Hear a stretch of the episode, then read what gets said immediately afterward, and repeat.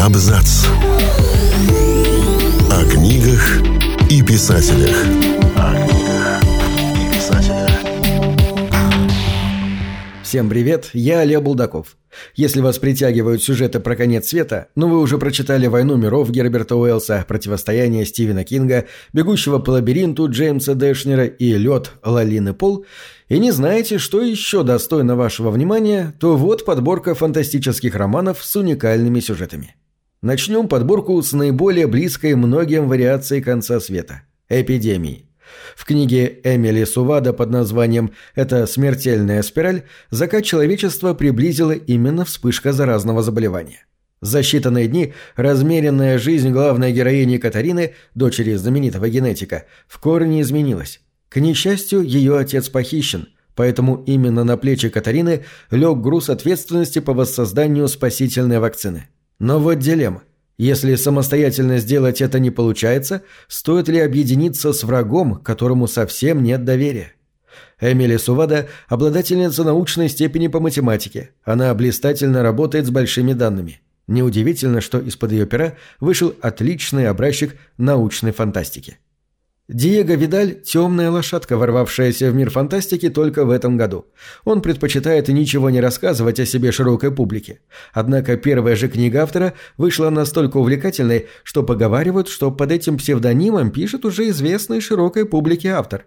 Книга называется «Вита. Последние дни настоящего». Действие романа происходит в 2014 году. Земля стремительно умирает из-за пренебрежительного отношения человечества к экологии – но, к сожалению, политики и масс-медиа будто нарочно скрывают надвигающуюся угрозу от общественности, высмеивая или даже устраняя ученых, посмевших публично обозначить эту проблему. У тех, кто в теме, порой даже складывается ощущение, что кто-то специально убивает нашу планету. Но кто и для чего? Книга «Вита. Последние дни настоящего» написана в жанрах альтернативная история и социальная фантастика. Однако в ней довольно много политики – обладает яркой нестандартной концепцией теории заговора и с первой до последней страницы плотно нашпигована непредсказуемыми сюжетными поворотами. «Бездна» — это седьмой по счету роман Джеймса Роллинса, уже успевший стать классикой, нежно любимой читателями практически во всех уголках Земли. История начинается с, казалось бы, обычного солнечного затмения – но не все так просто, иначе зачем бы мы включили эту книгу в подборку? Разумеется, в этот раз природное явление запустило цепочку событий, которая может полностью стереть род людской. Тем временем в глубинах океана были найдены загадочные письмена, высеченные на древней колонии еще тысячи лет назад. Как знать, возможно, древняя цивилизация что-то знала о надвигающейся опасности и подготовила рецепт спасения для потомков. Не смогли удержаться и включили в эту подборку еще одну книгу Джеймса Роллинса, написанную спустя 12 лет после «Бездны».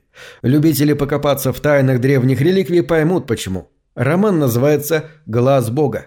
Казалось бы, очередное «Ой-ой-ой, к Земле приближается новая смертоносная комета, еще немного и наша прекрасная планета лишится своей биосферы». Кто-то скажет «Баян», а мы ответим «Завязка, может быть, но вы оцените ход событий». Если коротко, специальная группа Сигма должна собрать несколько важных артефактов, которые помогут отменить апокалипсис. А глаз Бога – это сошедший со своей орбиты спутник с уникальным прибором для... Далее был бы спойлер. Эта книга – лишь одна из серии «Отряд Сигма», которую объединяют одни и те же персонажи. Этому произведению уже более 70 лет, и за этот срок пережило массу переизданий и даже три экранизации. Так что можно быть уверенными, оно до сих пор более чем актуально. Я говорю о романе «День Трифидов» Джона Уиндома. Все начинается с необыкновенного зеленого звездного дождя. Однако завораживающее природное явление привело к ужасным последствиям. Почти все жители Земли потеряли зрение. Осталась ли у ослепших людей хоть какая-то надежда и что будет дальше? Это остросоциальная фантастика с мощной философской составляющей. Многие читатели сходятся во мнении, что сюжет не стоит воспринимать буквально. На самом деле, речь о том, насколько в реальности люди, обладающие зрением, могут видеть действительность такой, как она есть. Еще одна нетленная классика, к тому же номинированная на премию Небюла – Роман называется «Геноцид», автор Томас Диш. Относительно небольшое произведение, главным месседжем которого является простая мысль «как бы крут ты не был, всегда найдется противник помощнее». Причем речь не столько про конкретные персонали, сколько про человечество в целом. Представьте себе аскетичное ортодоксальное протестантское поселение, патриархат, тяжелый физический труд и прочие прелести. Представили? А теперь попробуйте пофантазировать, как оно отнесется к инопланетному вторжению в виде вытесняющего земные культуры инопланетного сорняка. Гигантского и бескомпромиссного.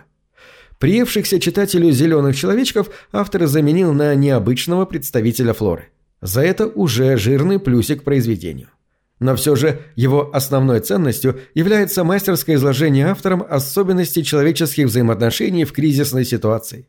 Те, кто любит сравнивать книгу с экранизацией, имеют классный шанс для очередного анализа, ведь «Стая» может увидеть экраны уже в следующем году, а у нас есть первый источник – роман Франка Шетцинга – Источником грядущего апокалипса здесь является сама природа. А чего-то она вдруг ополчилась против всего человечества.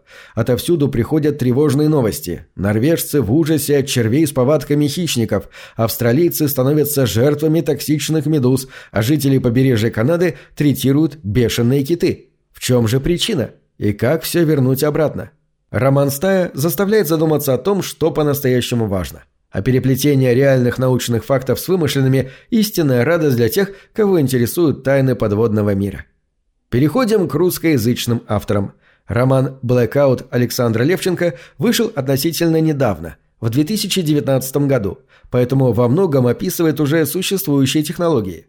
Комфортная жизнь людей оказывается в прошлом, ведь внезапно все электротехнические устройства выходят из строя.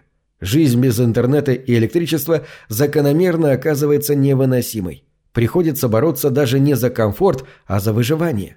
Это очередное философское произведение в этой подборке о сложных решениях, которые предстоит принять тем, кто борется за свою жизнь. «Закат человечества» – довольно лаконичный формат, всего 100 страниц – Зато писательница Майя Максимова сумела емко передать всю суть, без воды и затянутых диалогов. По сюжету этой книги злобные пришельцы стремятся к уничтожению человечества. Но для чего и можно ли как-то с ними договориться?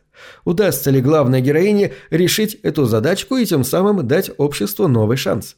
Оценки у книги на литературных платформах довольно высокие – Несмотря на то, что книга была написана еще 14 лет назад, по мнению читателей, она не потеряла ценности, а, возможно, даже стала более актуальной.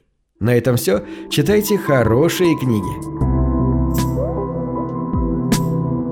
Книги – это двери, что выводят тебя из четырех стен.